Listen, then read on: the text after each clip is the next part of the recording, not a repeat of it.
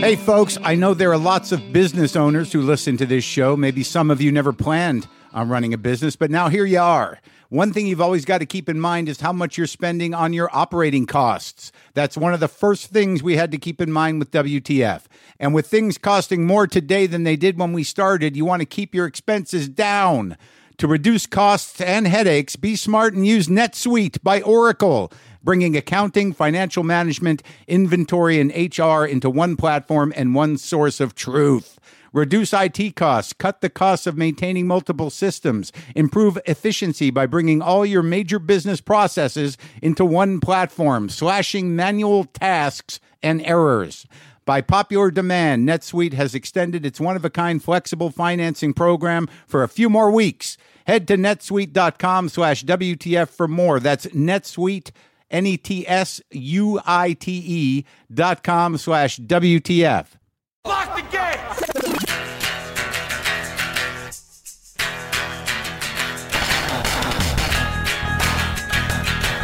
All right, let's do this. How are you, what the fuckers? What the fuck nicks? What the fuckadelics? What's happening? I'm Marc Maron. This is my podcast. It keeps going. The podcast continues. It keeps going. How was uh how's everything with you guys? How was the weekend? Everything all right? The comedy's been okay. I'm okay. I'm relatively healthy. I get up.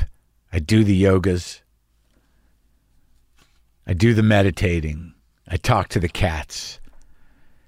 But there's some heavy heartedness going on. I had a dream about Lynn. It was a bizarre one. It was nice to see her, though. Hadn't seen her in a while. But it was this giant space. It was like a white, it was almost like like a dome, like a white dome, like the size of many football fields. It was an expansive space that was it felt outdoors, but it was indoor. There was a it was grass. There was like a huge field, and I I walk into this space. It was almost like the Truman Show, and I'm supposed to perform there, but I don't know. I can't tell where anyone's going to sit or where to even stand. It just seems too big. There's no there's no like center to it. There's no point of focus. And I'm like, well, do I just stand here? Where are the people going to be? And it's just like, it's just expansive, but clearly inside and almost like a field.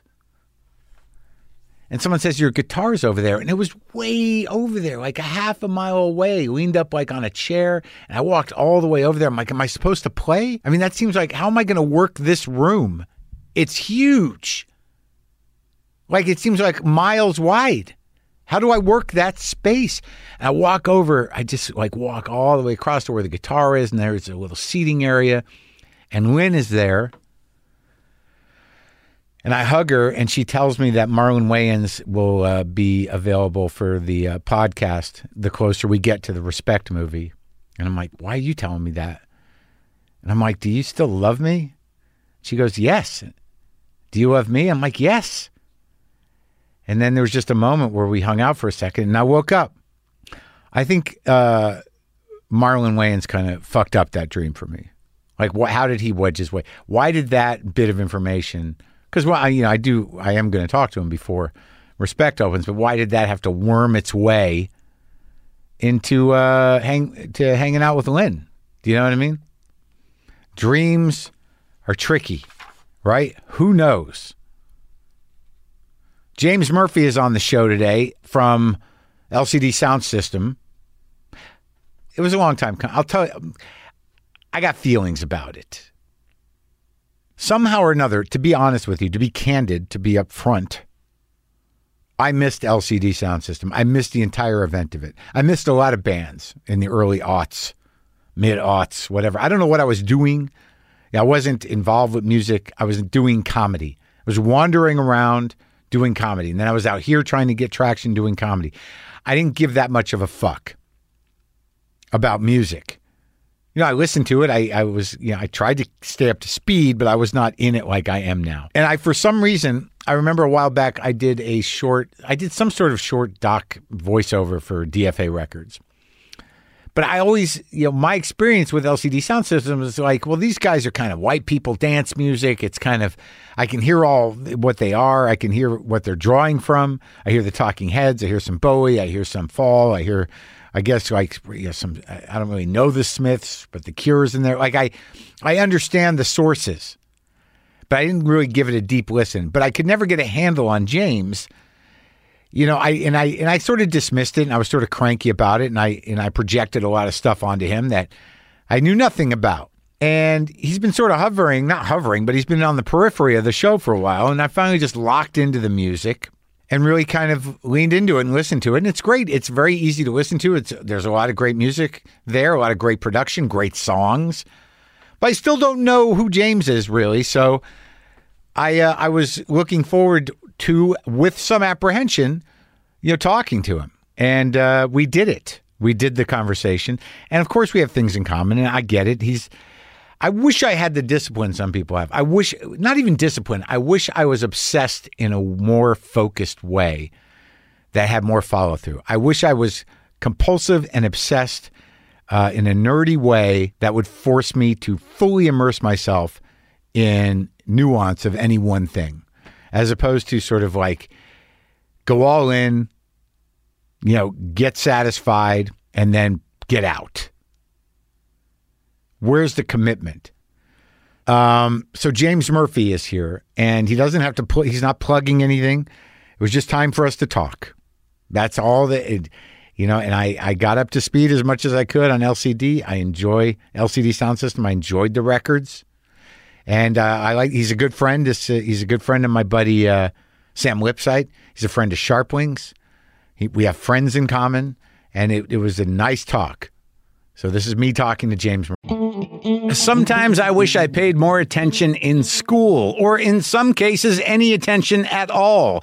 There are probably a lot of things I could have gotten more out of, like literature, and now it's probably not in the cards to go back to school and study the classics. But luckily for us, there's a new podcast called The Foxed Page that dives deep into the best books of all time. This is basically like the best possible college English class, but more relaxed and fun. No pressure of grades or needing to prepare something to say in class. It's only the books you want to read and know about presented by best-selling author Kimberly Ford.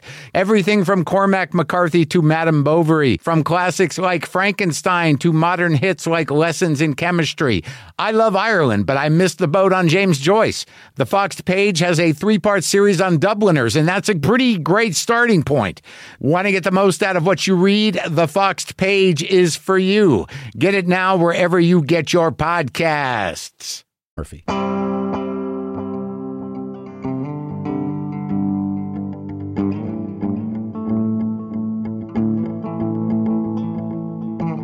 You've got those headphones. It doesn't sound like they're a good thing. No, I just like I, I, I wish there was a way I could turn up or down how much transparency. Holy shit! I mean, I can't like I'm just doing GarageBand, and I you know, and, and that's oh, that's too much for me. I don't even know what the full extent of what GarageBand does. I just know how to do the voice thing. But you just record yourself and that's it. I record myself, or if someone's sitting in here, I record them and I ride the levels on my dumb little six channel mixer that I don't understand. But I believe that I've convinced myself, James, that uh, that my lack of intelligence or or know how around this stuff gives me integrity. well, I mean, you and I are similar age. Yeah. Oh, I'm 57. Well, I mean, at one point, hold on. I was your age, yeah. At one point, no, at one point, we were very different ages. Yes. Because I'm 51. Yeah. And now we're basically the same age. Right. Yeah, nobody, because nobody like, gives a shit about the d- discrepancy with of dudes in their 50s. That yes, nobody I, I, nobody wants true. to hear that that that nobody's like, oh no, we're totally. I'm 51 and 57 like that's not a discrepant that's not a, a, distinction anyone cares about well you sort of level off somehow. I, I, I don't it seems like you were a, a, lot more excited and interested about things than i was but do you have children? I do i have two kids.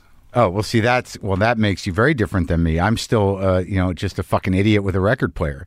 Um, it doesn't stop me from being an idiot with a record player but i am an idiot with a record player who have people that fuck uh, with your record player. Well, remarkably, I've gotten both of them to not do that too much. Oh yeah. And my youngest son really, my my older one is my son really likes records, and he's always liked records, and it was it took a little time for him to not fuck with the records. Yeah. But, How old is he? He's six. Oh, But okay. my my daughter, uh, she's only pulled a couple of records off of a shelf. Whereas for him, it was a while of being like, stop doing that, stop doing that, stop doing that. so he's really interested, and he remained Yes. interested. Yes, he's a music person, and she it remains to be seen. She can't speak yet. Oh well, I you know I, I think that I have cats, and they're actually worse with records. There's more to worry about with cats and records. Oh than there yeah, I had a cat scratching up the whole, uh, destroying the entire uh, spine. Album, they yeah, they destroy everything. So I guess we have a, a common friend in Sam Lipsyte. We do, we do have a very good common friend in Sam Lipsyte. Yeah, I love Sam, and uh, you know I've ta- I talk to him frequently. We're now we're currently developing a television show together. Actually, I'm so sorry. yeah, it's a, we're not in active development. We're just trying to sell it, man. I mean, I tried to develop a show with Sam, and it got me nowhere. So Is that true? yeah, we did. We worked on a show for a while. What was that about? Um, we worked with a, with our friend Jay, Jay Green, Jason Green. Yeah. Um, and it was uh, it was initially called The Worst. Yeah, Um, but then there was a show came out and got picked up called You're the Worst, I think. yeah. And we were like, "Ah, the best. Um, it went uh, it went nowhere. When was that? Oh, years ago. It's uh, I want to say it was like two years ago, but that probably means about six years ago.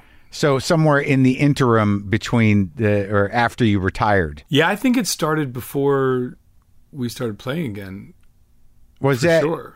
Yeah, was for T- sure. wa- was TV writing something? Because I know you have some of it in your past somehow, or at least were like thought of uh, to do it. Was that uh, one of the uh, beginnings of your creative uh, ideas for yourself? No, not at all. Um, th- this was a this was a, a weird little lark. I was like, hey, let's make a show.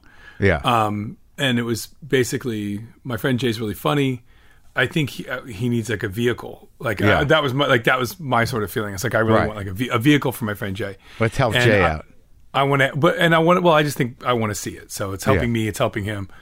Um, it's helping the world. And Of course, I was like, let's let's write a show together, you know, together with him. And I was like, and then we decided we why don't we call Sam because we like Sam, and uh, and it seemed like why not? Why don't these three guys just hang out once in a while and try Yeah. to write a show? genius. We, it's going to be we made ourselves we made ourselves laugh. yeah. Um, And did you actually get into the uh, selling of it? well, this was the mistake I made. I think Uh huh. I my first instinct was like, look, let's just make a pilot. Like I'll just get some money together. Um, we had shot the LCD film, and that was shot by uh, Reed Morano prim- primarily, uh, like who was like a super cinematographer and now is like a big director, and she's like a good friend.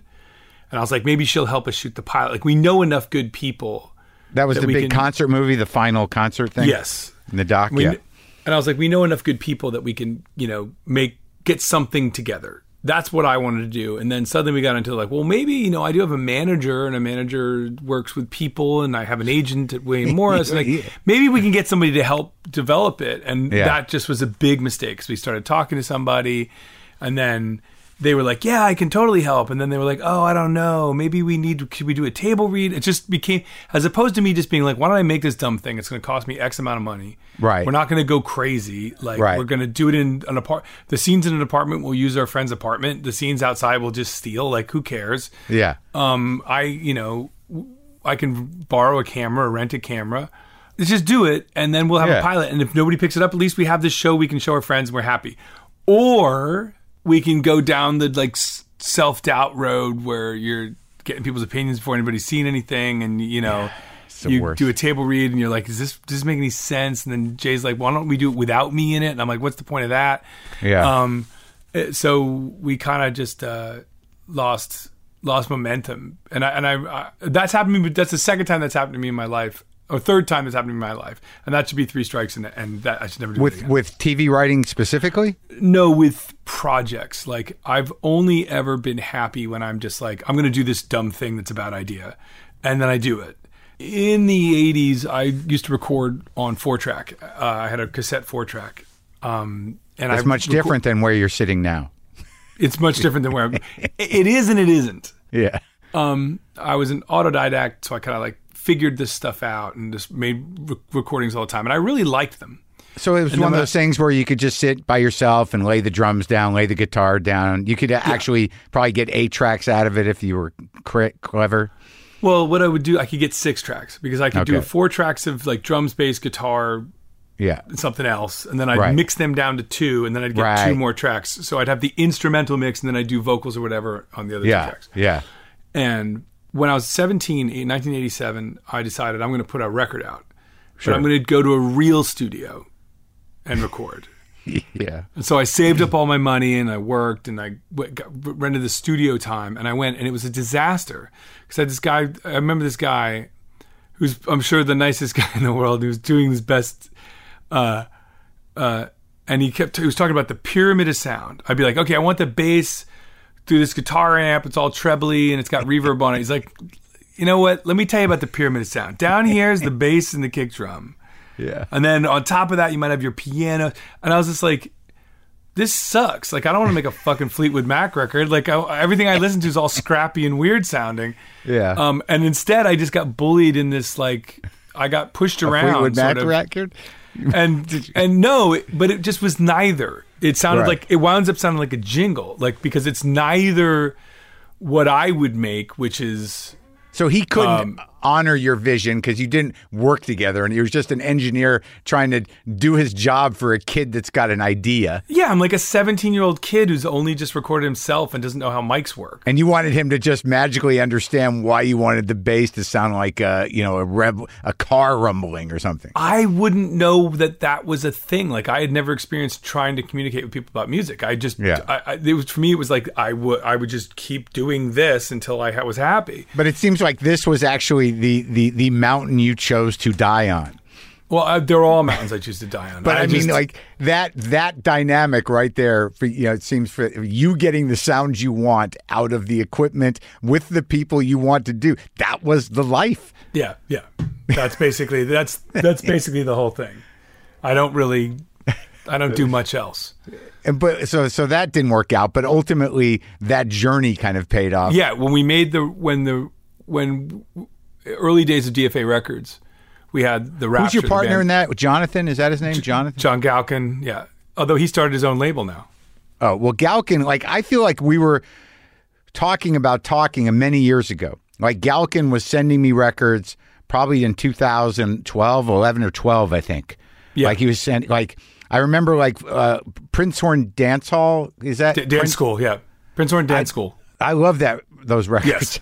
But he Me was sending too. me, a, he was sending me a lot of records. And I, you know, oddly, and I'll just give you some back background on, on me and you. Like, I, I somehow missed the the event of of LCD. You know, I mean, I don't know what I was doing. I don't know where I was, but there's Living a a whole life. No, but there was a whole chunk of life where you know I, I've always considered myself somebody who likes music, but I was just disconnected from music that was happening. It was I think I was obsessed with comedy. I don't I don't know you know you know those years where they got lost or what I was prioritizing. So in a lot of ways, like I just I would look at you and I'd like I, I'd see you on a boat doing something. I don't. Were you ever on a boat doing something? Yes, yes, yes. When you narrated the the the the movie, the short film, and I oh, was That's on a, right. I was on a That's right. I was on Okay. I was on a I was on the boat. Because yeah. right, that they asked me to do the short film. God, damn, I'm spacing all of it. I'm like, I don't. What does this guy do? Is he on a boat? He's got a beard. What is he? What is the this guy? And I got to be like, and I would listen to your stuff here and there, but like, it wasn't until two days ago where I'm like, I get it. I get the whole thing now. So it's all fresh to me, James. That's what Oh, I'm nice, saying. nice. And I, I enjoyed it, and we like all the same things. And I don't know why I prejudged everything, but I'm like, what's he doing on a boat? So like, I, I Well, I, I mean, to be fair, you can't be judged. You can't be hard on yourself for that because I, one, I played the fool in that on purpose. Like I totally played the fool, which I was enjoying. Like I was just being, I wasn't. If you were looking at that footage, being like, "What's this guy about?" I was giving you very little to go on. Yeah. Um, I was playing the dummy. I guess if I would have known the history of you, you know, I would have got it. But like, you know, I was just sort of being an earnest, you know. Yeah. Well, that's f- fine. Uh, and also, So I was, I was the I've- idiot. yeah. I've come to the conclusion that, that at varying ebbs and arcs of my late era career, yeah. um, big chunks and swaths of the time, I would not have liked me from a For distance. what reasons? Not that, not I would, not if I'd paid attention, but I think I could have been like, eh, you know, because because I'm like, uh, too many people saying shit about this guy, I don't buy it, like, or whatever. Like we, I've, I have, been, I'm in no danger of being under, like, underappreciated. I feel like I feel like I've gotten more than my due of appreciation and respect. Yeah. And there have been times when the noise around projects I'm working on have been louder than I would expect, and I could see myself on the outside just being like, I don't want to hear about this guy. like, like let me ask you though like because i i mean be- going back to this same age thing like i i spend a lot of time wondering whether or not i'm done and then on on, on the other side of that i spend a lot of time thinking like well, would would that be a terrible thing? Uh, you know, why do I care? You know, I'm I'm okay financially. What what is it? What is it that I, I uh, what are we working for here? You, you know what I mean? Am I just going to repeat myself? It seems like I'm talking about the same things over again. You know, and now I'm playing guitar with some- like I started rehearsing with a with a trio, and I'm like, is this necessary? Does the world need another 57 year old white dude thinking like I'm going to play guitar now? Like I I don't know. I don't know what the fuck I'm doing. Do you feel like you have realized yourself that you exist that that you are you know when people hear something like that's Murphy or you know like they do you think that you are exactly who you're supposed to be? I don't, I, don't think that's possible. Like, I mean, I, I don't think you get. I don't think. I mean, I know what I'm annoyed with with myself and with my work. Um, Like what? I, there's not enough of it. Not enough work? I, yeah, I'm not prolific. I'm not prolific enough. That's a Like that was that makes my job easier. It's like there's only four records, you know. Right. But I But that's humiliating. Like the Beatles knocked that out in like two and a half years. Like yeah, it's but, like but that, you can't compare yourself to the Beatles. You tried. no, You I'm not. I'm just, but I'm just saying that like I get in it. general, like, and I think part of that is the world, and everything is precious, and it all has to be perfect, and and uh, everything has to then be like when I make a record. When a, when a- when a band made a record like a long time ago, they just made a record, and they they would maybe stop playing a couple of shows, go to the studio for a day and a half, and then it's an album um, of the songs they've already been playing, and no one's heard them unless they went and saw them. Yeah. Um, whereas now it's like, oh, a record. Okay, well, I'm going to make a record. I'm going to make it alone in a studio, and I'm going to make it for like six months because everything's got to be fucking, you know, rumors. And and then when you're done with it, then they turn it into like, oh, that's great. Okay, well, we got to. Do you have art? I was like, oh, I got to make the art. Okay, so there's the art to make. And then okay, well, there's that's great. The record's done. We need some content. I'm like, well, isn't that the fucking content? And then you're like, no, we need a video a- and some content. So we're gonna do some, and then and then you every record's a world tour. I mean, Yeah. world tours were called world tours. They were like a world tour, like Elton John world tour, because only people like Led Zeppelin or Elton John did them, and they did them once. Like there'd be like the 1976 Yellow Brick Road tour Yeah. and you'd have jackets and they were like he went everywhere he was in japan like i dj in japan just Yeah. because somebody thinks that maybe it's an idea Yeah. like the the the kind of non making a record commitments are just a lot bigger and so that naturally slows down like the kind of like making of music process like the ancillary shit Right. So you as a personality, but that, what the the type of record making you're talking about is is of a certain level. I mean, theoretically, you know, you could do a record without all of that, and maybe do more records. But then the question is, like, would anyone give a shit? You know? Well, I don't know. I mean, like the way I make records also happens to be a slow burn uh, because I'm simultaneously like living in the modern world where like you know I can do whatever I want because I there's limitless amounts of tracks in the digital world and all this other stuff. But I also live in the kind of I'm old enough that I kind of am stuck in this kind of luddite world where I have to use a console and I do use real equipment and it's all very clumsy and cumbersome at the same but you time. like So I'm- that, don't you? I mean, isn't that yeah, a I lo- choice? I love it. I love it. But I mean, like, uh, there's things that I that I think ran smoother when you couldn't do that because you'd have to get a bunch of really good musicians. You'd have to figure out the parts. Then you'd go play it a few times, and you'd be like, the third one's the one.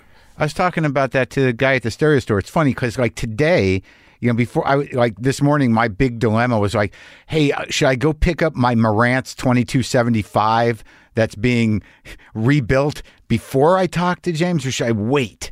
And then I'm gonna have to go. Like my life is revolving around old equipment and stuff. But I like yesterday, I listened to the Beau Brummels you know Bradley Barn record, you know, and then like, I, but I talked to the stereo guy because I just got these ridiculously expensive speakers, and we were talking. I was talking to him about how old records sound great on these ridiculously. Uh, expensive speakers, and he's like, "Yeah, that's because you know they didn't have to fuck with technology. They didn't have to. They just laid it down, and that was Yes. that. Yes. And it's it sounds perfect. they have fewer phase concerns. Yes. Right. And but like what you're saying about prolific and also the distraction of being asked to DJ in Japan. I mean, you know, I, I mean I get what you're saying, but did you do you feel it seems to me that less is more because you would have had a bigger opportunity to hack yourself. And it doesn't seem you would you would probably would have driven yourself crazy if you were expected to churn out the same record over and over again. Yeah, I mean, if I worked better with other people, it might be easier because I'd be I'd, I'd share sort of. I, I, I would, you know, you can bounce off people and get out of your head, but I'm just not good at that. So, But I so, but I'm- but you're but you're essentially a. Uh, I guess on some level, you're. It seems that f- from what I can feel of the music, you know, there's a lot of the stuff that I like involved in your brain. You know, like Can, uh, Talking Heads, Eno, Bowie. Uh, you know, there. I, some people I don't know, but I I they, I kind of feel them at the edge of things. And I and I and I and I can feel those references, but it seems like you're just infusing this into a, a type of uh, of uh, of dance music almost, right? In sometimes, a way, yeah, sometimes Yeah. straight up dance music, yeah. right. So, and it, but it seems like a good part of your job is that of a band leader. Yeah, Yeah, well, live. Um, I'm Live. yeah. The, I mean, live. The, L, like LCD for I think is kind of two things. It's a it's a records that I make, mostly make, with and without my f- friends, and sometimes those friends are the members of the live ba- of the band LCD Soundsystem. Sometimes they're just other friends, and like Right. we've always been a group of. I'm very. I've been incredibly lucky late in life um, I don't mean late in life like I'm 70, but I mean like I didn't have a lot of friends in my teenage years or my 20s. Why? I, I'm I'm a I'm a particular flavor, man. Like I'm not that easy to get along with in some ways. Well, what type of like what was what was your specific assholeness? I wasn't assholey. I just wasn't that easy to be around. I wasn't cool. I wasn't laid back. I'm not laid back. I'm pretty uptight and You weren't cool. I'm not. I'm not cool. Like I, I was. I would bring the cool level of a room down. Like I was always the fart in the fucking in the room at the party. You know what I mean? Like well, is this for going back to high school? You grew up in New Jersey. yeah. No, I'm just yes. Okay, I found the cassettes uh, of all my music that I've made. I, I lost them for a long time, and I found finally found these series of boxes of cassettes from the starting in 1981 to 1991. It's like 10 years of just me making music on four track and stuff. In high school? Yeah, and before like junior high school, high school. Yeah, and Um, what you were what did you play instruments? I played everything. Yeah, I played drums and guitar and bass and keyboards and. Stuff. You were good at those things? I was. I was a good guitar player. I was a much better guitar player then than I am now. Yeah. But drums a lot. Of, a lot of times drum machine. yeah. Um, so I was good at that. You Yeah. know, press the Yeah. buttons, sounds would come out of them. Um, So you're you're sitting at home in New Jersey. Yeah. Do you have uh, like would you have uh, brothers and sisters? I do, but they're they're a lot older. I'm a Catholic surprise. I'm the fourth and last of a of an Irish family. Yeah. Oh wow! So, you're pa- older parents. My, my father was born in 1931. My grandfather in 1898. So yeah. Wow. So like you had a lot of like how many old? Well, you got older brothers and sisters. Not nothing crazy. Uh, pretty small. I mean, four, there were four of us. So my older sister and brother are 10 and 11 years older than me. But that means there was a lot of stuff at the house left over, like music, Oh, totally. records. Yeah. Totally. Yeah. They, gr- I grew up. I grew up listening to records and Yeah. my, my brothers, brothers and sisters records. Right. Like spent a lot of time doing that. a lot of posters in their room, kind of deal. In my room, No, in their room. Your brothers. no, more in my room. I was the poster kid. I was the Okay. kid with my brother had a couple of posters. He was more into like prog rock and stuff, Oh, so that plays in, huh? like Yes and Utopia and Pink Floyd. Yeah, Can you get into Utopia? I have I struggle with Utopia. Me too. I and, and yes, you know, it was weird because I like when I listen to you know losing my edge or any of the stuff that you're talking. Like I'm so fucking late to this party. Like I just started re you know you know getting into vinyl you know within the last decade, right? And I grew up with Yes. You know, I'm I'm seven years older than you. And Yes was like outside of Roundabout and one other song. I was like, what an annoying bunch of dudes, you know. And but like I put on one of their records. I put on Fragile on the Good System. Like I bought it. I didn't own It's it. It's ridiculous. Right, it is ridiculous. But you know what's So good. ridiculous about it is like they're just a band. You can hear Yeah. the guys playing Yes. on that. Yes, yes. At the time, it sounded alien because they were so like, Exactly. and you hear it now and it sounds like rough. It sounds like the blues. Right, exactly. And then you're sort of like, oh my god, these guys were locked in. Yeah, You know, the bass player. I mean, that I love. I have an absolute undying love for Yes. Like Chris Squire, the bass player, his bass sound is almost identical to the bass sound in the Stranglers. It's just this r- screaming, distorted Yeah. bass sound, and he controlled it ridiculously. It's a they're a tough band. yeah. Um, I, I had no idea. I thought they were a bunch of pussies, and I was like, no, this is real.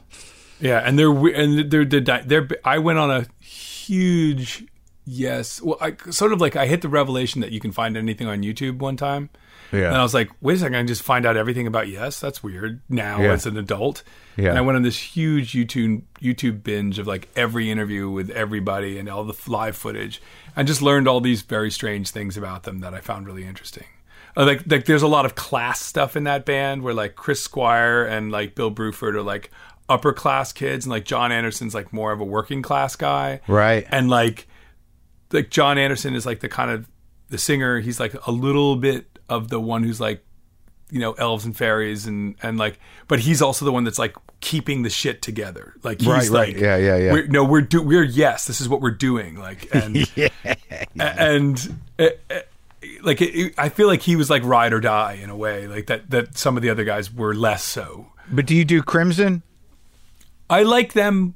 I like there are things about King Crimson that I like the most, but I have funny feelings about. Um, I don't like this the funny stick bass. I don't like I, that drives me nuts. Just the, the idea of it, you know, The it's not sound it's- of it, the idea, like the bass was fine. It does sound a little weird, stiff. I bass guess. is a great instrument. Let's Yeah. just let's let's wait till we beat Yeah, but it there was something move on. annoying about that. What's his name? Levin, the guy with the his, his head Yes. shaved. He's got Yes. the dumb bass. You know, Yes. the images counts for a lot. You know, Yeah, and it's corny as shit. Yeah, and but I have a th- I have feelings about Fripp, who's like a, a real a, a partial hero to me.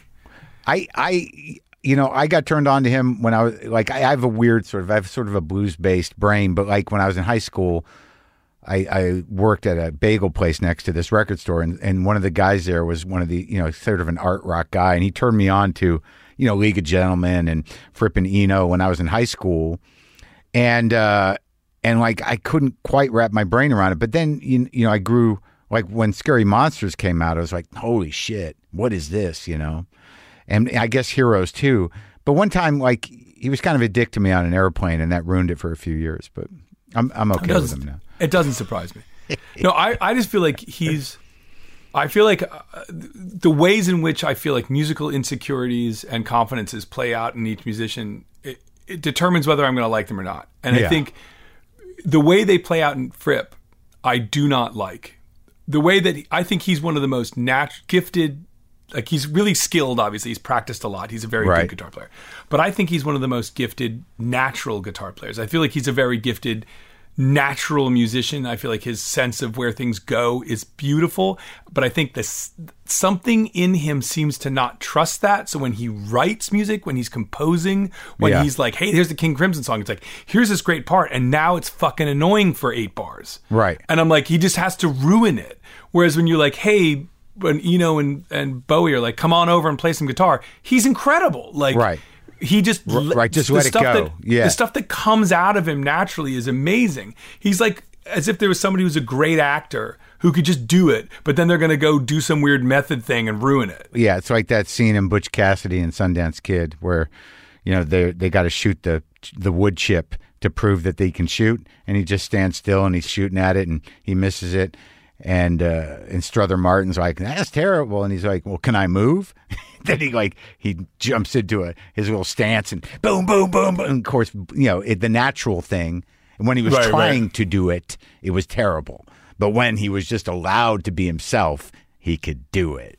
Yes. I just think there's sometimes that's but I think we don't necessarily value what we're good at because it feels automatic. Well, yeah, because you know, and it can't be enough, obviously, if Yeah. you're of a certain type. But have you watched those uh, those videos of him and his wife? I think you really see him. No. They're doing all these YouTube videos where they're covering songs. She comes out in like a costume, and they're doing like Nirvana and Sabbath, and she's singing, and he's just standing there with a Les Paul playing these fucking songs. No, I haven't seen any of that. Oh, you got to go watch that because you know it's it's just he's not it's happening in the moment. He's not making he's got no self-consciousness at all. And you can really see how he's sort of it's like, you know, like Jimmy Page there's a clunkiness to it that you would never expect. Yeah. Right. I would just like. I mean, there'd be very few guitar players I'd rather have. I'd rather be like, just come play once. Have you done that with him? No, I've never. I don't do that with anybody. Well, okay, so let's get back to that. Well, before we get back to that, it's like again, like when I was in New York and I was just sitting around, I had one Can cassette because Rollins had said he liked Can, and I, you know, I couldn't fucking lock in, and now I can't get enough of that. And and when I listen to some of the, uh, you know, the LCD stuff, just the the length and the the process of of how it builds, it's like it's a lot like Can. You must have listened to a lot of that guys. A those lot guys. of Can. That's like one of my favorite all-time favorite bands. Yeah. yeah, sure. and the- and like they're, I mean, I think as a model, sort of similar to, you know, they don't. They don't always all of a sudden make a record when you're like well, you're not like what the fuck is this? But there is a, an evolution and a difference in how they approach a lot of different stuff, and it seems like as a model, that's probably closer to what you do than most things, huh? Well, yeah, except for a couple of key things, which are you know, Can are people who were like conservatory, hyper trained conservatory musicians. Like Yeah, er-, Irmin Schmidt, the keyboard player, won the like this like young conductor award or something. It was like in, went to went to New York with this having won this European Young Conductor Award. The, all these guys like taught at like conservatories and you know were like hy- hyper educated classical and jazz musicians. Jaki Liebezeit was like the premier European free jazz drummer. So they were all like these super high level people. And then you know they heard the Velvet Underground and shit. And we're just like, let's just go be repetitive. And, and but then but played together eight hours a day. Like there's no band that replicates the weirdness of Can. I mean, I would I would almost argue uh, weirdly. I would say like the Ramones, or in a weird way, just Can with the on set on the wrong speed. Yeah. Like uh, there's something similar about like the purity of their idea that I think is really something. But like I don't think there's anything like I'm not like Can at, all. I love them, and I want to say I, like they've influenced me not just through them, but through the bands that they influenced, like Public Image Limited and The Fall. Like I got my Can first through the bands that they influenced, and then I found the source. But it seems like they were not afraid to you know mix up form you know No. within records you know at and, and and to the point well you know it was clear that they weren't gunning for hits so they were able to do what they wanted to do but they had hits. This is the weird thing as a as a as a non-German. yeah. Like we think of Can as like this like oh have you heard about Can? It's like suicide or something. Yeah. like you know it's like underground underground. Like Right, oh well, right. you, know the modern lovers when before everyone knew what they were. Yeah. Can had hits in germany. They had like big hits. They were on tv and shit. Like they Yeah. had like they charted. They were like in there was a moment where they're playing the song i want more on like a sitcom like where they're the band at the beach party playing a song it's it's it's this it's this there's nothing quite like it it's the strangest thing so how did you like you, know from high school because i know you were in a like uh, you had a band before LCD i had a bunch but of bands Yeah. But like, what? How did you arrive at? Like, how did you decide? Like, this sucks, and I'm gonna do this other thing. I mean, with each band, I mean, you were kind of gunning for like pretty straightforward alt rock for a while, right? Yeah, I mean, I wanted friends. Uh, I mean, like early on, I wanted to make music. You know, Yeah. I just wanted to make music. I just wanted to get out of my town, make music. Maybe I'll meet other people, um, making music that would be like me because I had bands as a kid. That's what I was saying in the beginning. Like I found these cassettes, and I found this cassette from like '82. Yeah. I'm 12, playing with my two friends, Paul and Dale, and we were like playing the song we wrote. And you can hear them all laughing and having fun, and then you can hear them being like, "Oh, that was cool," good." and you can hear me pretending to be calm, pretending to be like, "Yeah, that was fun, you guys. Let's do it again, but let's all come in together." Like, like I, I'm like it, I'm Yeah. not fun. Like they were like, "Oh, this is great. We're in a band too. We're maybe I'm going to be on the track team and maybe Yeah. we'll go to a party." Right. And I'm like, "Yeah, I'm going to be in this band. We're going to be in this band. We're going to be Yeah. a really good band. Let's work on the band." We have band meeting, and like I was just ruining it for everybody. Like so when I got to New York, I moved to New York when I was 19 in 89. I was like, "Oh, amazing. I'm in New York. I'm going to meet all these people." And the same shit. Uh like I just was no fun and I wasn't get I wasn't easy. I just I'm not easy. I'm not easy. I'm not like at ease in a social situation. But but but knowing that, is there is there some corrective in your brain? Do you do you uh, do you act as if now? Do you want to change that? It seems like I know you keep saying that, but you just No. accept it. I've changed. I mean, I, I'm still naturally the I'm still the person I was, um, but a lot of things have changed in my life. That a lot of experiences I've had different experiences that have changed me. Um, even though the the raw materials are the same, I, I've had some experiences that that changed me. You can identify them. Oh yeah, yeah. Oh yeah. Well, uh, one was just like I went to I went to therapy a lot, and I gave up. Um, I, I didn't mean give up. I gave up control. I was a very controlled person. I still am, but I was like, I'm gonna. Fi- I, I've tried to figure out everything on my own, and um, What was it? Why? did, where did that come from? Was there chaos in the house growing up? Uh, I mean, no, I had a very, I had a very like, in in a certain way, I had an incredibly stable family. Like, Yeah. I I remember thinking one time that if I threw this, I remember looking in my living room and being like, if I threw this chair through the window of my living room out into the front lawn, Yeah. my father would simply make me pay for the repairs to the chair and the glass. Like I would just, he would just get it fixed tomorrow, Right. and then there'd be a bill, and I would pay it off with some interest if it took me a while, and then there'd be like that's that's the thing. That was the the punishment was I would just take responsibility for what I did. I would never they would never hit me. He would Yeah. never like throw me out of the house or it was a very like it wasn't a very hot blooded environment. Well, they'd know? been through four kids by the time you came. You know. Yeah, So. I mean, like he forgot my name most of the time, but but in the midst of that, um, when I was ten, my mother was given five weeks to live with lung cancer, but she survived. But like she was.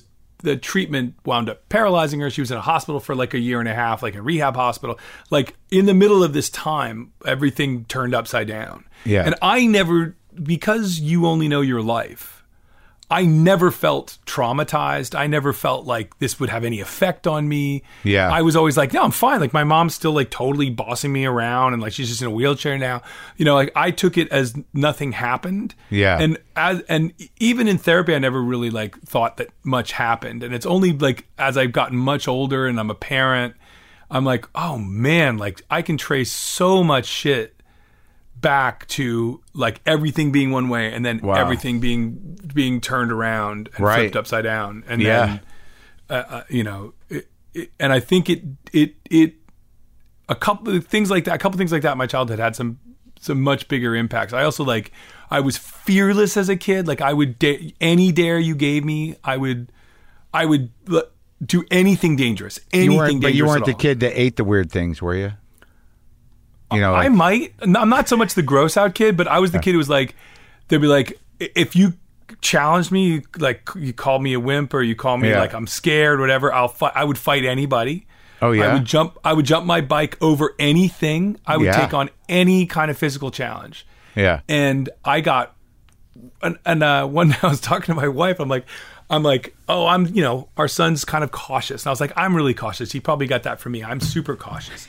and she's like, what are you talking about? You told me these stories about this, this, this, and then you broke your arm, and then you knocked, you split your face open, and all this other stuff. And I was like, oh yeah. I was like, I was like, well, I, I guess I used to not be scared. She's like, clearly those things made you cautious. Like Yeah. clearly you got gravely injured repeatedly as a Right. child. Like I, I broke my arm in like 16 places in a bike thing, got Oh my, my cast God. off and that day hit my face on a diving board, split it open, my mouth open, had stitches in my face. Like I uh, jumped off, then got that fixed, then jumped off a chimney and broke, like destroyed all the tendons in my ankle in a bush, all before I'm like 12. and um, and then really after that, push I the edge, became- man. I became very cautious and didn't, Yeah. but I also was so unself-aware that I never, until this year, did I ever see realize that like, oh, there was a moment when I was fearless, and there's now I'm cautious. In the middle were a whole bunch of traumas that like in my lizard brain learned to be like, don't jump off that, stay away Well, you know from the edge that, that. the the whole like when well, if you think about my thing is like I look back and I'm just amazed at the trauma of how much I fucking embarrassed myself. You know that, you know. Like it, that's the thing that just kills me. If I like lately, I've been doing that. Just sort of like, how the hell did I deal with all that shit? Trying to be what I wanted to be, taking all those chances, and making a complete fucking fool out of myself. You know, it just it it hurts my heart to think about what I put myself through, and I, I, I don't. Well, how do you how do you reckon with the trauma that you went through? Oh no, I mean, I never went to I never went to therapy for trauma. I literally do not feel in myself traumatized in any way. Like I don't feel like anything bad's really happened to me. Like I'm a pretty optimistic person in a weird way and like So, what did you? What was the self awareness you were lacking? I went to therapy because I was shitty at my life. Because obviously some stuff was controlling me that was out of my periphery. Like it was out of my view. And I Yeah. wasn't aware. And I never believed that because I felt totally in control. And I felt like, no, no, no, I see what's going on. I understand myself. I see other I always had a much and it's true, I did have a much more detailed and nuanced view of situations than my peers. Like other kids would just be behaving in these weird ways, and I'm like, no, you're being mean to this kid now because you're an athlete and he seems nerdy. But last year you guys were best friends, and you're now denying that because it looks makes you look cool in front of your friends. And can we not just all talk about that? And it, of course, you want to talk about fart in the room and not having any friends. Behave like that through your you know teenage Yeah. years Right. um, you know, because I always just be like, let's just talk about what's really going on socially, and then people don't really. That's not what anybody wants to do. they don't want the honesty. No, So when, no.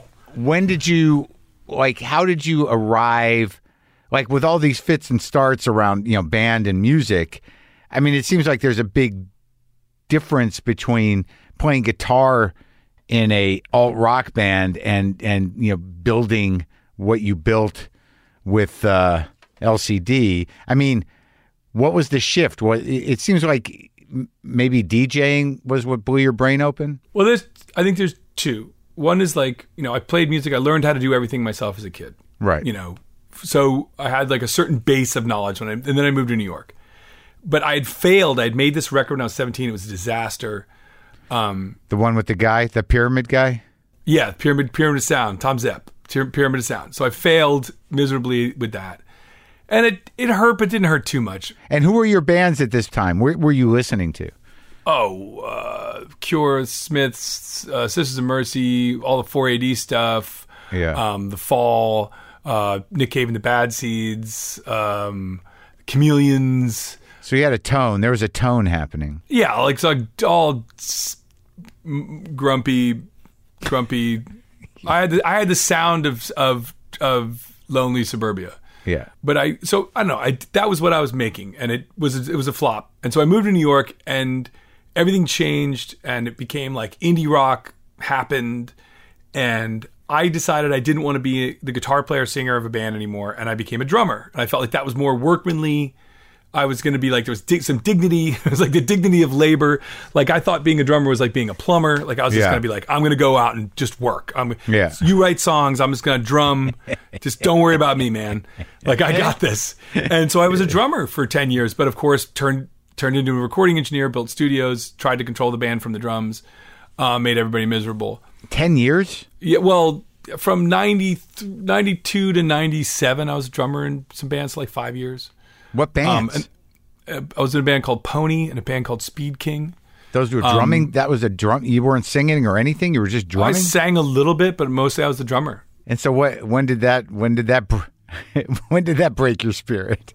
Well, I was in a band. I got in a band because I met I met a I made a friend at college who was uh, very smart, and she was a good writer, and we were in writing school together. And uh, she wanted to learn bass, and I was teaching her bass, and I became the drummer.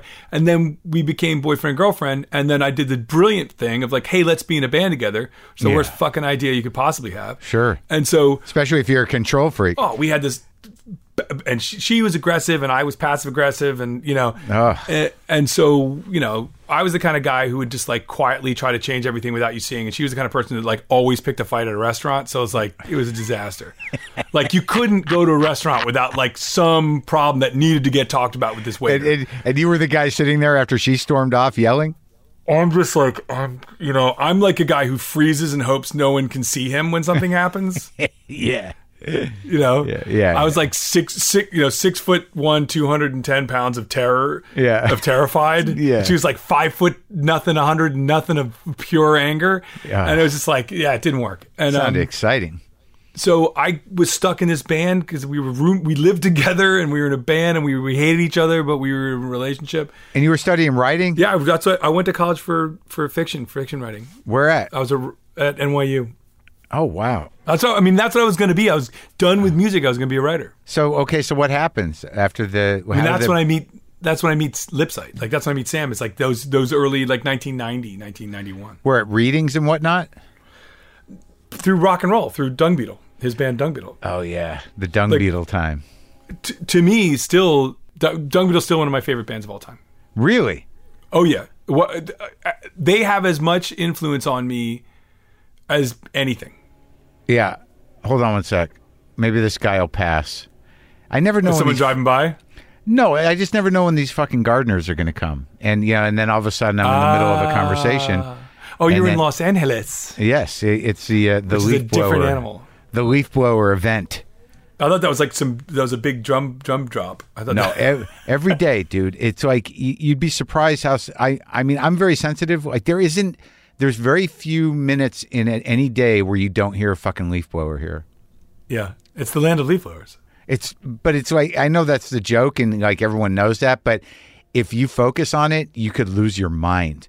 Like you, you get to a point where I do, where I'm like, can't we just make it only legal on one day? You know, and That's a really that's the most New Yorker moved to LA concept. like still mad but about stuff that like you're starting to lose what's ridiculous and what's not. Like by being there long enough, you'll just be like eventually like I formed a group. We're gonna stop. stop the leaf blowers. Well, it's just like garbage day in New York. I mean, it's like what the fuck. Well, it's always garbage day. Exactly, same thing, man. That's what I'm saying. Where are you right now? I'm in Brooklyn. This is my studio in Brooklyn. And you've been there forever? No, I mean I'm a man. I was a Manhattan guy for a long time, but I've been in Brook. I've been in Brooklyn now for a long time. So Dung Beetle, you love that Dung band. Beetle. What was great about Dung Beetle? I met Sam at a late night party where we were doing drugs and hanging out. Yeah. um, and talking about books and having this really incredibly intelligent conversation. Like I was like, Sam was a very sensitive person. He was very smart. It, it was the real deal. Like talking to him, it was a real talking to the real deal. And I was like, I found this friend. I feel, you know, I feel really connected to this guy. This is awesome. And he's like, my band's playing tomorrow night. You should come. So I went and saw them. I, it's a spiral. Yeah. Down the basement of the spiral on Houston Street. I walked in and he's they're doing their dung beetle thing where they're like confrontational and like he's acting like a crazy person, the whole band. And I'm sitting there with my arms folded and like smiling. I'm like, oh man, this is awesome. Go Sam, man. These fucking dummies, they don't know what's hit them, right? Yeah. And I'm smiling and he looked at me and I kind of smiled at him like, hey man, it's me, Yeah. you know? And he just like got this enraged face.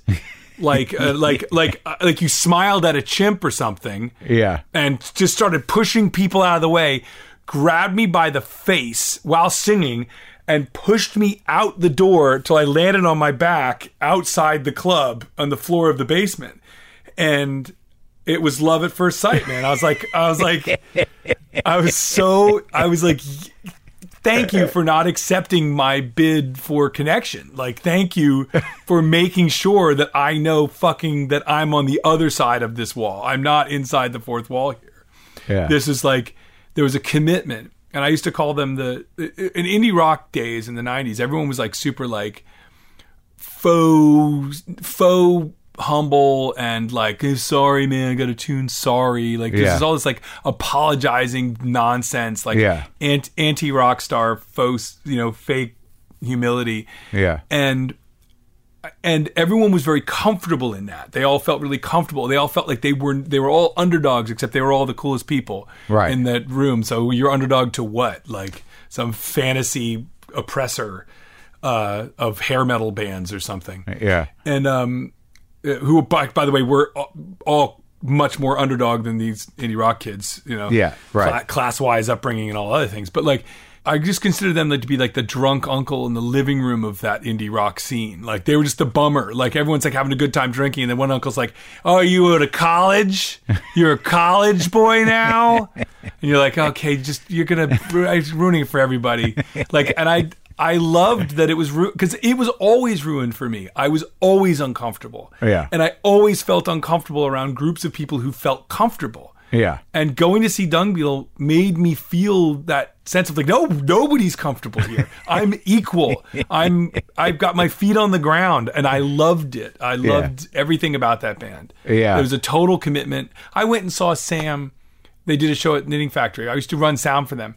And it was a sparsely attended show where both of Sam's parents showed up who had been separated and I don't know if he engineered them both being there at the same time, but they're in the middle of this dirge where like it's like this like like if if you could exponentialize the late late mid late Stooges, it was like the Stooges to the Stooges power Yeah. of just like bad ideas, bad vibes, this dirge. Sam's lying on his back on the floor of the, the not the stage but the floor between his parents with his microphone in his mouth reaching out with his hands to his dad his mom's got his her coat folded over her arms. His dad's got his hands in his pockets. They're on opposite sides of the stage. He's lying down between them, reaching out with his arms, like rolling around the floor. The mic in his hands, going, "Mom, Dad, why?" Like while the band's just like, "Duh, duh."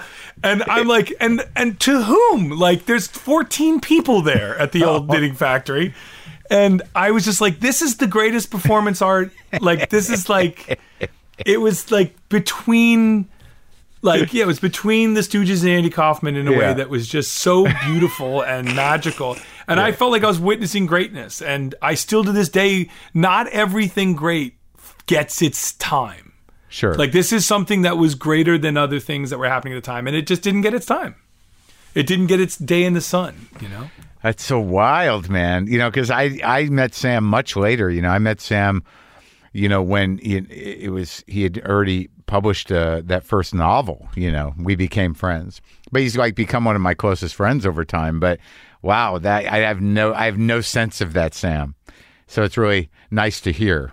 But that Sam, what's cool is like that the Sam that's like the writer and the thoughtful friend and like the ri- like great sense of humor and like Yeah. quiet. Like you could you could be at a party with Sam and if if someone's a Type A blabbermouth, they'll never clock how smart and interesting Sam is because Well, yeah. he can just he can just exist under that margin. Like being in that little margin is what I find really fun. We, the two of us would just sit there and murmur at each other Yeah. but but his fearlessness as a performer was unparalleled. It was just the the greatest thing. It was That's so funny. That's so great. Yeah. Yeah, because like he, he he gets a little nervous now when he has to, you know. I think he, I think he got nervous then. Yeah. Uh, you know, it's not a lack of nerves. It's I guess fearlessness is a bad thing. It's like you know, Oh yeah, strength just to throw- overcome the fear. just throwing yourself into it.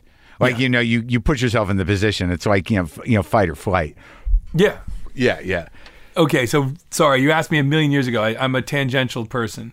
No, it was, Um, uh, it, was just sort of the, the, the transition. You're kind of discuss, discussing what was going on and what you know led you to you know what became LCD. Well, I'm I after all that, and I kind of got went to therapy a lot to try and change my life, and I broke up with my girlfriend, and I kind of stopped being in that band, and like just, and I started. I, I built a new studio uh, because I had been storing gear for this guy, and he wanted to. I had to give it back because I lost my studio. I got kicked out. And then he said he had a place where he was like, I want to design a studio. And I was like, well, I can help you design it. We'll make a studio. So I had a nice studio. Um, and, he And you had he- learned that you just taught yourself how to do all this stuff. I learned from I learned I taught myself and I learned a lot from Bob West and Steve Albini who were like really generous with like design stuff. uh, Albini's over- great. Yeah, super. I mean, he gave me a ton of information when I first built the studio in '92, um, without knowing me. Just like sent faxed me drawings of wall construct structures. and Yeah. stuff. but I met a guy, Tim Goldsworthy, who was uh, was in this this project Uncle and Mo Wax Records in the UK, and he was coming with this guy David Holmes to make a record in my studio. Not through my connections. I did not have cool. So this was like you were you were going to be a writer, but you were also this engineer guy. yeah, Okay. and and I know, and at this point, I had stopped being a writer. You know, I write on my own, but like throughout the band, I went to college for writing, and my fourth year, I dropped out because I was in this stupid band with my girlfriend. Yeah, and then what that happened to became my her? life again. Uh, she had a knit. She wound up having a knitting store. She's a very. She was big in the knit world, knit community, and I don't know what happened to her. I really don't. Did, did the anger go away, or did she take it out on the knitting? I mean, I don't. I mean, she was cool as shit, and like Yeah. her anger was like part of her her Right, passion, sure, and part of her also part of her like strength. Like I, I think you know, if you're a tiny person, like you better be ready to swing. And Yeah. so like I, I had this luxury of being like just a big person. If I was if I raised my voice, everyone took it more seriously. Yeah. know? But uh, I don't know. I, last time I saw her, she was still mad. But um, it's been Okay. many many years. Been many many years since we've spoken. All right, so you gave up writing, you dropped out of college, you're engineering. I'm I'm engineering. I'm on tour as a touring soundman. I'm in these shitty bands drumming, and then at the end of that, in the late '90s, I get my life together. I build a new studio, and in comes this guy Tim Goldsworthy with uh, David Holmes, and he's cool, and he's this coolest person I've ever met. He's like in magazines is cool, his label's cool. He has like cool trainers, you know what I mean, and like Yeah. you know, I I, don't I, I'm baffled by it. But we start working together on this record, and then we stick together, and that's what that that's the crux of DFA was Tim and I making produ- producing together and making music together. Right. Um, but it wasn't the label yet. Uh, uh, but that was it. That turnaround that gave me confidence because I was like, here I am working with this guy who's like pretty cool, and we Yeah. we, we can talk about music, and I'm not beneath him. It's just this weird. It, I always felt like beneath everybody and sort of Yeah. outside, and it gave me the confidence. And then my parents died in 2001, and that kind of turned everything that in a weird way that unleashed me At the same time? uh, within five months of each other. Oh, wow. It was uh it was a, it was 2000 it was like my mom died, my dad died in 9/11.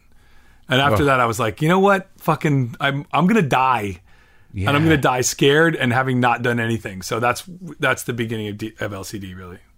And and the idea of LCD was just you know what was the personal manifesto of it? Just to do shit that you wanted to listen to. I mean, like Yeah, I mean, just to do shit that I wanted to listen to. We were having parties. I had done uh, also. I had done ecstasy, and Yeah. for a tightly controlled person, who the kind of drugs I did were like really inward. Um, I, you know, I never got blackout. I would like. I tried to control, control, control, control, control. right. Ecstasy was this really external thing. Yeah. and the first instance of that changed me forever. Like it really changed my life. It feels like you know when I listen to it, like the type of when you are making dance music, it feels like ecstasy dance music. Well, I, I did ecstasy, and I suddenly realized I learned a lot about myself. I was Yeah. like, "Oh, I like having fun. I like people. I like dancing. What what stops me from doing all of those things is all image maintenance. It's all like, Right. oh, I don't want to look stupid. I don't want to look lame. I don't want someone to, you know. And once I was freed of that, I was like, oh, I'm somebody else. Now I'm going to come down off this. It's also it wasn't the drug. The drug just got rid of some uh, stops, and what it exposed was something that I felt was very genuine, rather than the drug made me a certain way. No, right. It it it uh, it, it sort of peeled away uh, defenses and opened your heart a bit. Yeah, and and it opened it up in a way that was like, oh, this is totally me. And when I came off the drug, I I did it a lot because I loved it, but I didn't need it. Right. Like once I did it once, I was like, oh, I don't need this drug. This is totally just. It gave me the. It, it's like sort of like when you have an experience when you're afraid, you're so afraid of the dark, you're so afraid of the dark, you're so afraid of the dark. Then you go in the dark and nothing happens. You're like, oh, the dark's not that bad. Like I was so afraid of embarrassing myself that I went and did this drug and it wasn't embarrassing. And I was like, huh, maybe I don't need to be afraid of myself. The- um, that's what I was telling you earlier. The embarrassing trauma is like so fucking weighty, man. The- I the- still think about shit I did as a teenager, and I'm like, oh, I get like waves of but you don't horror. cons- you don't consider that trauma. yeah, it's trauma, but like you know, Uh, yeah, okay, it's not a brain injury, but it's still, you know, if it happen, if it happens enough, you know. But Yeah. uh, but no, but that's interesting because it seems like you know once you you kind of land in the groove of the band that you know, you've got this, you know, kind of um, almost sarcastic disposition around exactly those fears, you know? Yeah. That you were able to characterize, you know, the ridiculousness of these fears that were holding you hostage uh, through the some of these songs. Well, I mean, also like I yeah, and I because I love like when I became friends with Nancy from the band. Like one of the things we became friends about was like we love human weakness. Like I don't like I- I've I have a sense of honor with myself, but other than that, I don't expect myself to be like great. Like the shit shittiness of human beings is like something I don't judge particularly. Yeah, well, it's so Like- constant. Why you, you exhaust yourself? Well, no, but there's types of shittiness. There's Yeah, like no, I know. Self, Spectrum. there's like gnarly, gnarly, hurtful shittiness. And then there's like we. One of the things we first connected on was like, if you sleep with someone simply because it's just too awkward and weird to leave. Like if you just Yeah. wind up like having like like you sleep with somebody literally because you're just like I don't want to go home. This is Yeah. just weird. Yeah. It's just going to be awkward if I get up and go. And like that's a weak thing to do, but I kind of I really empathize with that type of weakness. Yeah. Like that to me is the type of weakness that I'm just like, yeah, you're fucking human. It's like like the way it's the reason people laugh at comedians who are parents who are just like my kids they're terrible you're like Yeah, yeah right. that's a terrible thing but i totally can empathize with that human weakness that you have Yeah. and uh like so I, i've got no i've got no beef with with uh with humans being a, a bummer and so Right. like i can i can make music about that stuff and be pretty harsh about it but it's me and i'm not like i don't feel like it's like I love people who are terrible and who Yeah. are broken. I don't like I'm not like some uh, Apollonian ideal of like what human beings should be and you know, I don't have Yeah, that who mind. Yeah, yeah. No, well, that's all the best part of it. I also Well, don't mean, want to know those fucking people. Like do we want who what what do you have in common with somebody who's like perfect like that? I, don't- I don't know anybody, and you, and it's usually a lie. Yeah, so it's Right. like, yeah. Anytime you see it, you're like, oh, there's something bad in there. You Yeah, never, you eat fucking people. yeah. Like if you're perfect, you definitely eat people. It's One got way to or come the out other. somehow. Yeah, yeah. You're you're feeding somehow, and not a good way. Yeah. But yeah, because well that well that's I think that's the funny part of some of the songs is that there's a sensitivity of it, you know, that you're not you're not just mocking it like a bully. You obviously are living it somehow. Yeah. So it's a uh, yeah, it's okay. So, but after this whole arc, I mean, in getting like, how do you respond to people who are sort of like, well, because I talked to Scharpling yesterday and I told him I was going to interview you, and we were talking, and he loves you, he loves the band. He's a good dude. He's a great guy. Um, yeah, these are these are my two good friends, are Scharpling and Sam, really, and Jerry Stahl. I, they're all, you know, we, we're we're sensitive a lot.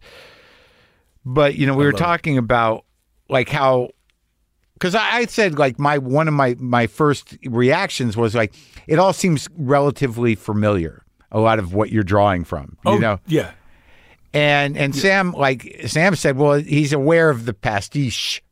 so then, Yeah. like I had to look up pastiche, and then I used it as if I knew the word with Tom, and then he and he said, yeah, he's definitely aware of pastiche, and I'm like, okay, so how do you answer for that? Do you do you do you care?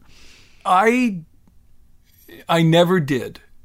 Um I never never did. I remember just getting these arguments with people. Yeah. That there's like I remember reading The Anxiety of Influence by Harold Bloom like when I was in college. And having these arguments with all these indie rock bands who were just saying like, "Oh, I don't listen to," you know. I'm like, "Well, you you sound like Slint." Yeah. And they'd be like, "No, no, I just listen." I'm like, "Okay, so you listen to Billie Holiday and Musique Concrète and Xenakis, and then you just sound like Slint."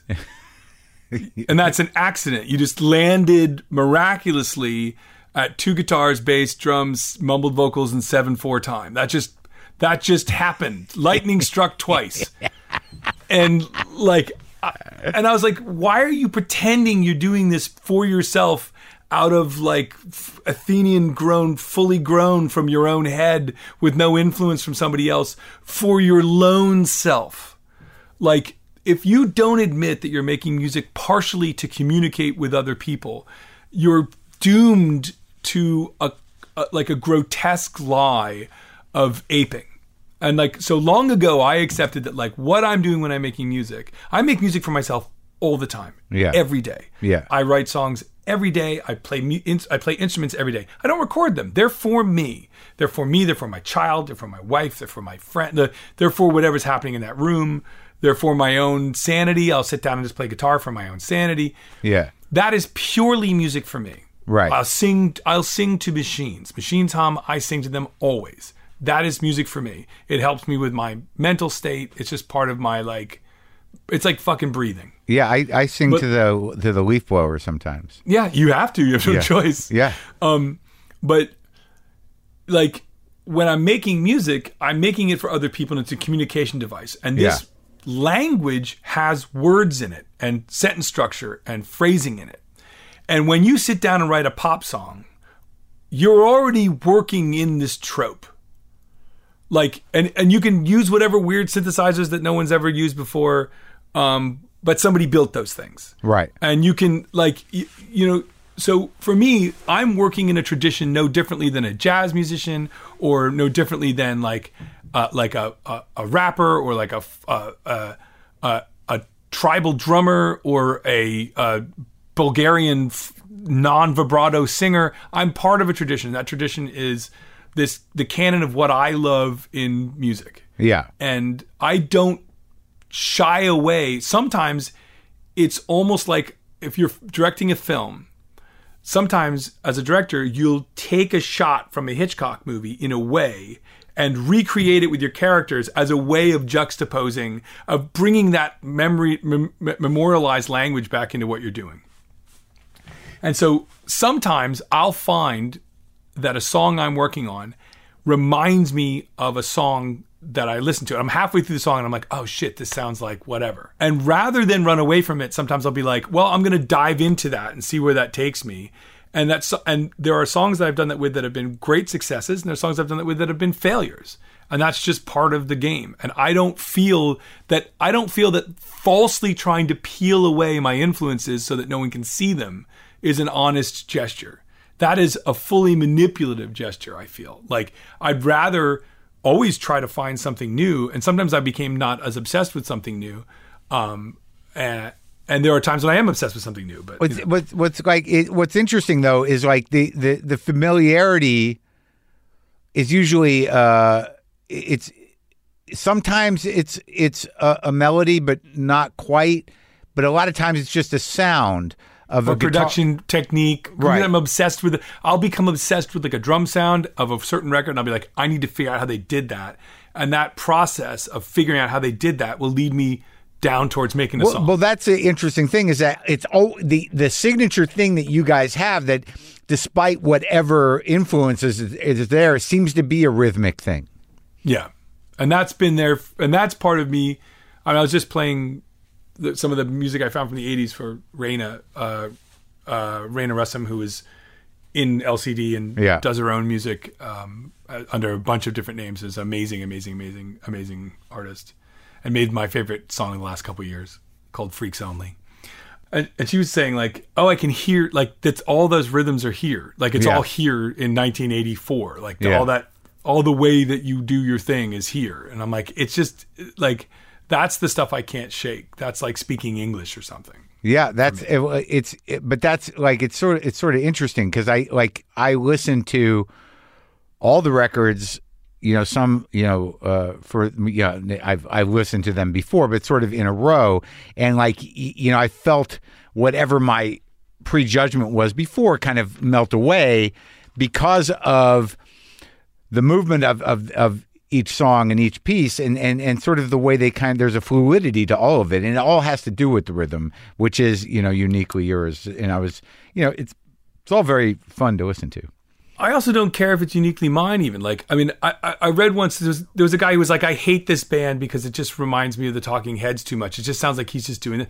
And I and I remember feeling like I was like, "Okay, like like if what you're shopping for is either originality or the simulacrum thereof, like I'm not the store to go to." yeah but You know what, I mean? but, but what does that even look like it you know it looks like you know that that early Aphex Twin was pretty genuinely original. well like what do you trout mask replica all right you want to live in that No, I love Trout Mask. I mean, and I, but also like that still was from a, a lot of traditions. They were just traditions people didn't know, and we live in a world now where it's a lot ha- harder to hide that stuff. Right. I mean, I saw a great. I did a. I did this weird talk many, many moons ago, and also speaking on that day, but not talking with me because come on, it was Brian Eno, and he was saying how he was like he said something remarkable. He's like it was. It's hard to to explain, but it was very easy to be new at that time. He was talking about like the early like ambient stuff. He was like he had gone and seen like Cluster and all the German bands and the krautrock bands, and Clearly, he had yeah. also like he had also like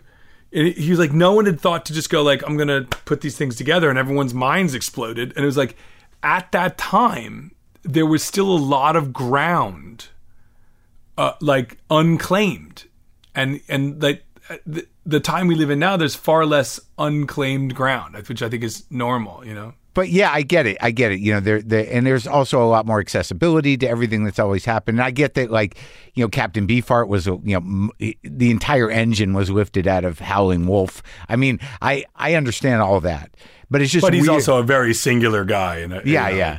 But like in the Talking Head thing, like that guy's very derivative. There's this soul record where it's a whole rip. Like it does. None of that really matters to me. But I think like when people talk about the heads, or they talk about, or the comparison is really because I've been listening to heads outside. You know, before I, I knew I was going to interview you, I've been kind of stuck in. uh the live heads specifically that Stop Making Sense thing, and like yeah? well, yeah, because like I don't like you know that is if there's any heads that you're really you know sort of influenced by that I can hear in the music on a regular basis, it's the momentum of that band live that really Well, There's footage of them in Rome around the Remain in Light tour that I don't know if you've seen with Yeah. with uh, Adrian Belew playing guitar, and it's pretty Worrell on keyboards. It's as good a band as as ever taken a stage. That, Right. that era.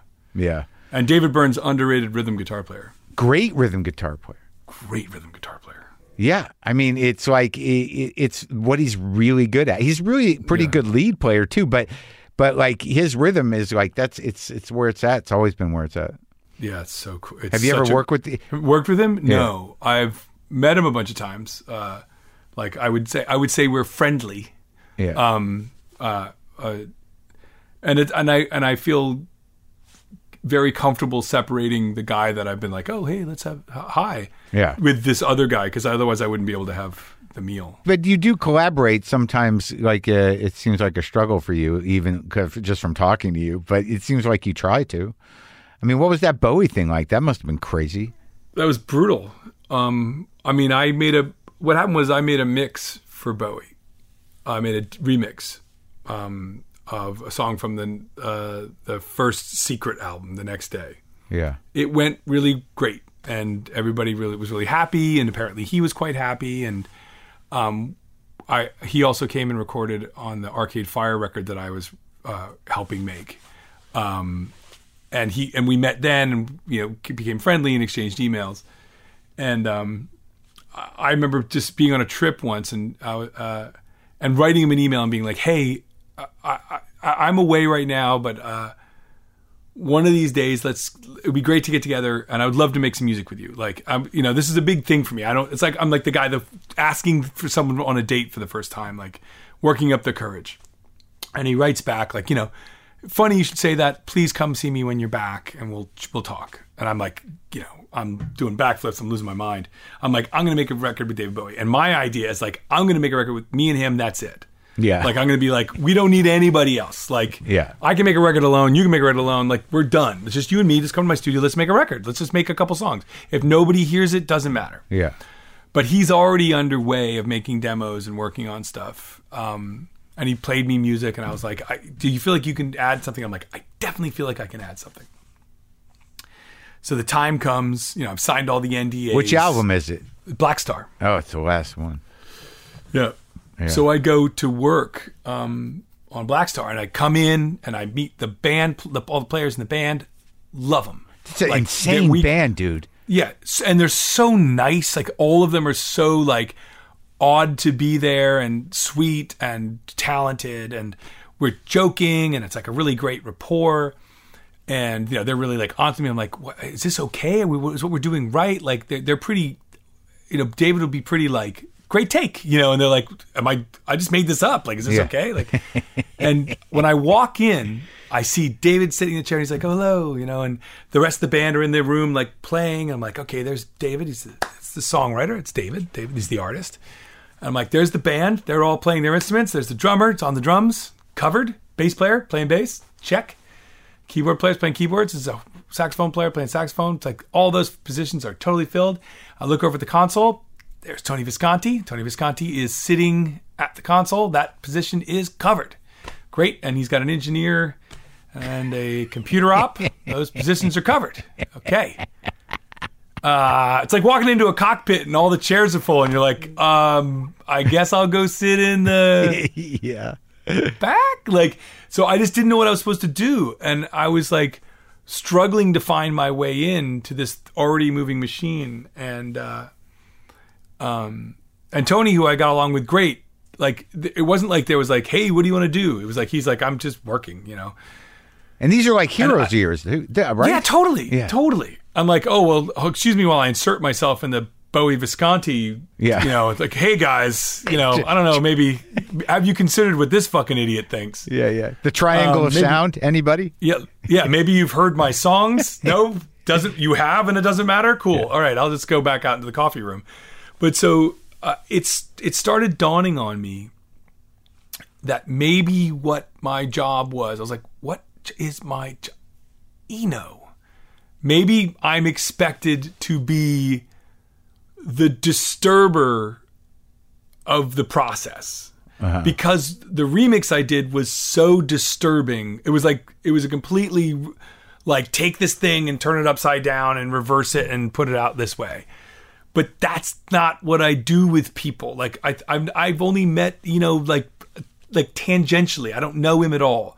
But he definitely seems to have a kind of confidence that they were not handing out when I was born in 1970. Yeah. Like he's just like, you know, walk into a room and be like, I've got a great idea. Here it is. Let's all do my idea. I'm like, I'm gonna wait till everybody leaves. I'm gonna try it to make sure it's okay, and then I'll work on it alone. And then if it's okay, I'll maybe I'll let them hear it. And if somebody says like I don't want to do that, I'll be like, okay, fine. And then I'll be really angry and resentful, and then I'll go make my own record in spite. Like that's I'm not like Yeah. uh, so I did some small things and I you know played some percussion and like ran their synthesizer through some stuff and I had like a, I was having a good time but I eventually said to him I was like look man I I think I need to take these things and bring them to my studio and work on them myself. That's the only that's the instrument I play. Yeah. um and it just wasn't a good fit and it broke my heart. Like I had I had to leave. Uh, like I kind of I kind of talked myself out of a job. Because you're I was- because you're too hard on yourself. No, just because I don't have that gene, man. Like, you know, it'd, it'd be the equivalent if somebody was really good at sampling. Right. and they were like sampling all these great drum beats. And you brought them in, you're like, amazing drums. Here's the drum set. Can you Yeah. play? Yeah. And I'm like, that's not what I do at all. Like, I, Yeah. I can't play drums. I can make beats that you hear and you think there's drums there, but I can't do the thing you think happens to make it happen. Like, I can turn things inside out and turn them upside down, but I can't do them in at war with people. Right. uh, Right. you know, right. in a room. Like, Right. I just can't do it that way. so it's a control thing.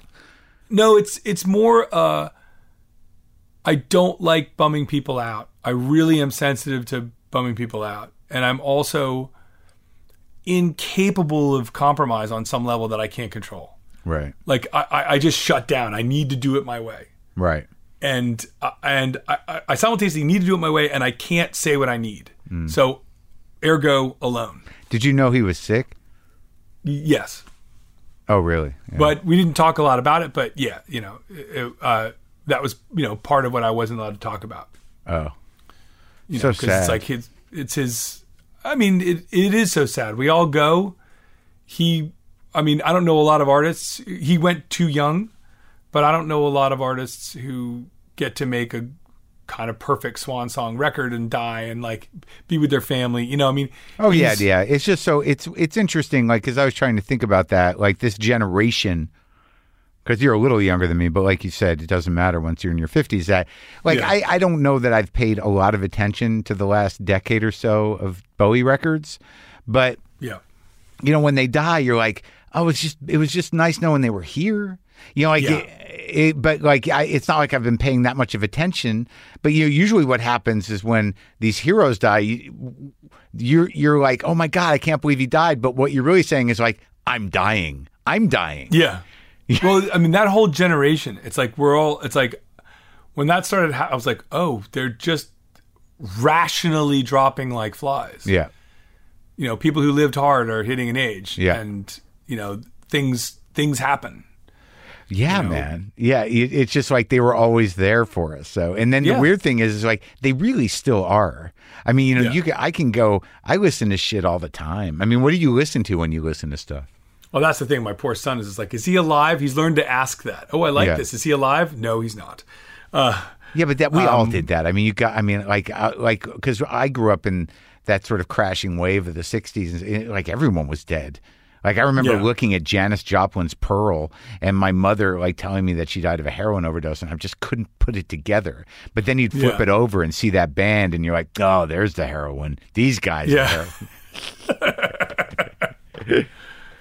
But yeah, who- I don't know. I mean, I what do I listen to now? Uh, You mix it to a lot of weird music. Yeah. Yeah, I mean, uh, I listen to a lot of things with my son. He really likes. Uh, he really likes the guitar player John McGeoch, who played in like Siouxsie and the Banshees and uh, oh yeah. Pil- Public Image Limited and Magazine. Right now, he's he's been on a magazine kick. He's six, so I've done my job. Uh, no, he's he's it's pretty. He plays drums, so we play music together, and That's great. he plays he plays keyboards and drums. Um, I mean, yeah, I've been listening to a Jan Hammer group song and, Wow. a, and a magazine song with him because he he heard them and was like, I want them on my playlist. Wow. He has a he has a playlist. Yeah. uh, Oh, his good. Spotify playlist. Oh, nice. And what are you? Are you guys rehearsing? When do you go out? No, no, no. We're not rehearsing. We we don't. We're not an. We're just never an active band. Oh, so Um, what? I'm- what's going to happen now? Are you going to play some dates? Is that the deal? We'll figure something out when the time is right. Right now, I mean, right now we're on full hiatus. Like we go, uh, we just because of the nature of the band. Uh huh. When we're not touring, we're just like back to normal life, like completely. And if I'm making a record, that's my problem. Right. Um, but right now, like Pat, the drummer's band, Museum of Love, has a record out like this today Uh huh. or this week. So he's going to be playing with his band where he's the singer.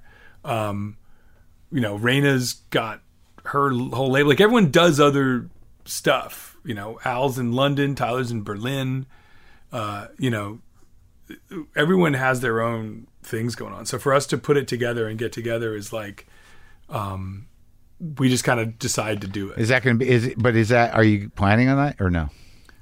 Not yet. I mean, always in theory, you know, planning Yeah. on something, but like, I, I don't want to go out without new music. And I'm just getting, I just, this studio was being built bef- when the pandemic hit. And so I was almost done with it. And then suddenly it all had to stop for a year. And I had to like kind of like on FaceTime finish wiring up my console with the people who were halfway through it. And Did you get work done during pandemic? None. Yeah. No work. All I did was finish this place. Um, fish. I fished a lot. Really? I yeah, I had a baby at the very beginning of the pandemic, so like my life has been. I also we have a restaurant. My wife and I are partners in a restaurant that's that's uh, in my neighborhood, and uh, when the pandemic hit, we were just kind of all hands on deck trying to like save jobs and like figure that out. Were you able to? Try- Yep, we we didn't go under, and we we survived and took care of people the best we could. Um, You kind of were of- part of. You were at the ground floor of establishing Brooklyn as cool Brooklyn, weren't you? no, when I moved to Brooklyn, I felt I was a little late to the party. I moved to Brooklyn in 2005. Oh, wow. Yeah. So people were already like Pat, the, the drummer in LCD, was was living in Brooklyn when I met him in '96. But didn't you guys do almost a residency there? Weren't you like a like a, Yo, yeah. Brooklyn Steel. We Yeah. played Brooklyn Steel. We played like 24 gigs or something crazy. Yeah. Um, when we when uh, we came back on, on tour, but that's just I, I'm I've tried to figure I'm trying to figure out how to be a band. right? Uh, I don't like playing big shows as often very much. Um, I like them once in a while, but like I more prefer small shows and not small shows, but like Brooklyn Steel's a big venue. Like they're big. That's a big venue for when I would go see a show as a kid. yeah. But shows have just gotten bigger and bigger and bigger. There's But more and more played, people go but you've played music. huge shows. Yeah, I like it as a festival because I because I can when we play it as a festival, Yeah. I can look at the audience and be like, they're not here to see us. Let's go get them. Oh, uh, Like I feel like underdoggy. Like I can feel like they're all here to see whatever else is on this. So you bill. feel pressure not that I just don't understand. It doesn't doesn't compute. that they're there Like- to see you? Yeah, it just feels not that this feels like sounds like false modesty. Let me. I, I don't mean it like that. Let me explain.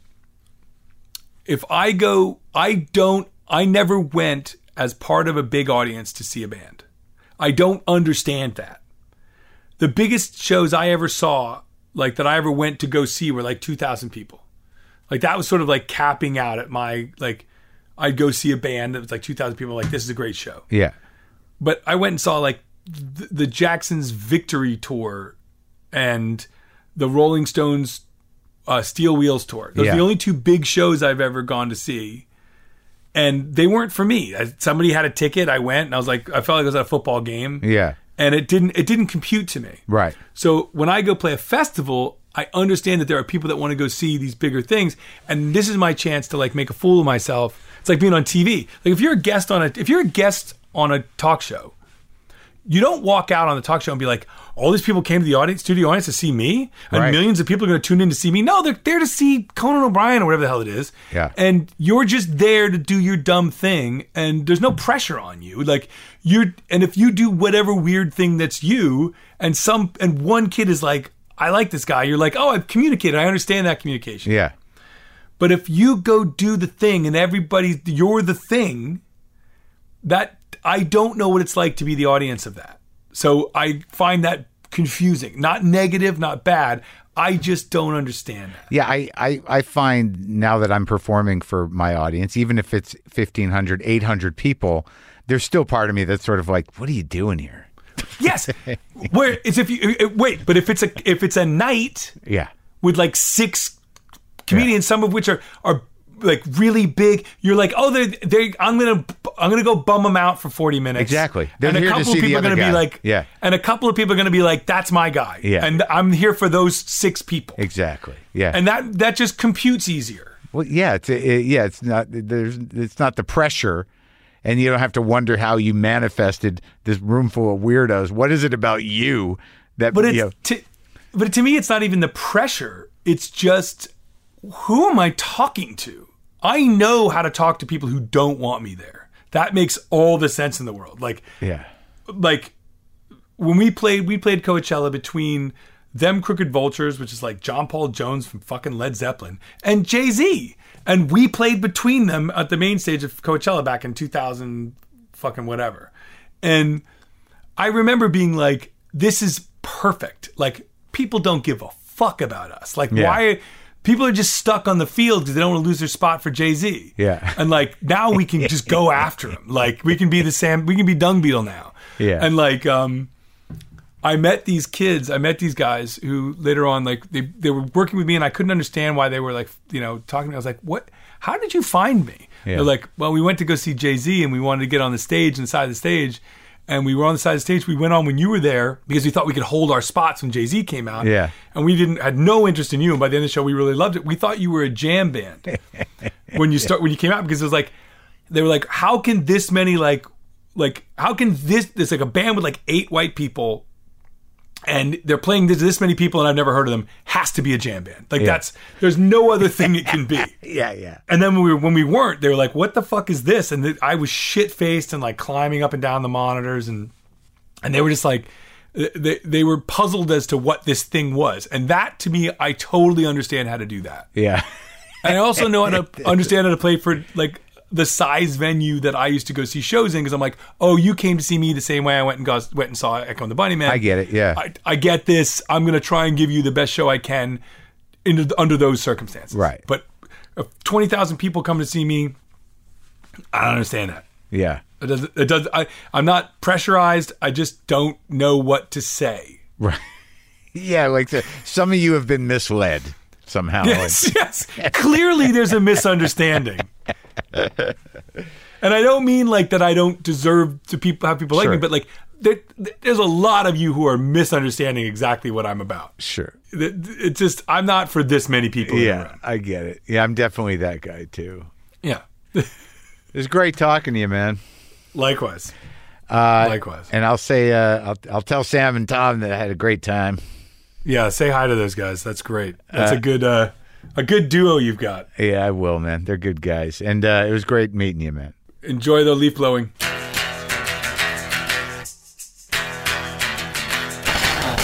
That was James Murphy. I go listen to LCD Soundsystem if you don't know his stuff. Go to WTFpod.com slash tour to see my dates and ticket availability in uh, Denver, Salt Lake City, Phoenix. I think it's sold out. The one night I'm there. St. Louis. I think Bloomington will be added soon. Yeah, we're doing it. We're taking it out there. We're hammering it out. All right.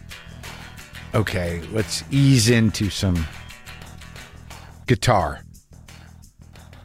Telly straight into a vibroverb with the built in reverb and vibrato.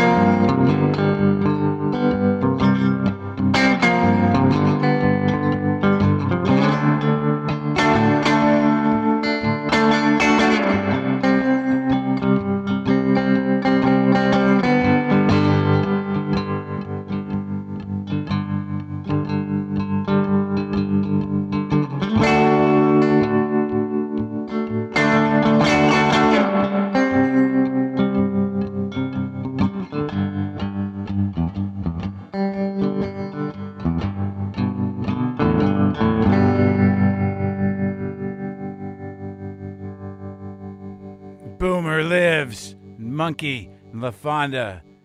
Cat angels everywhere.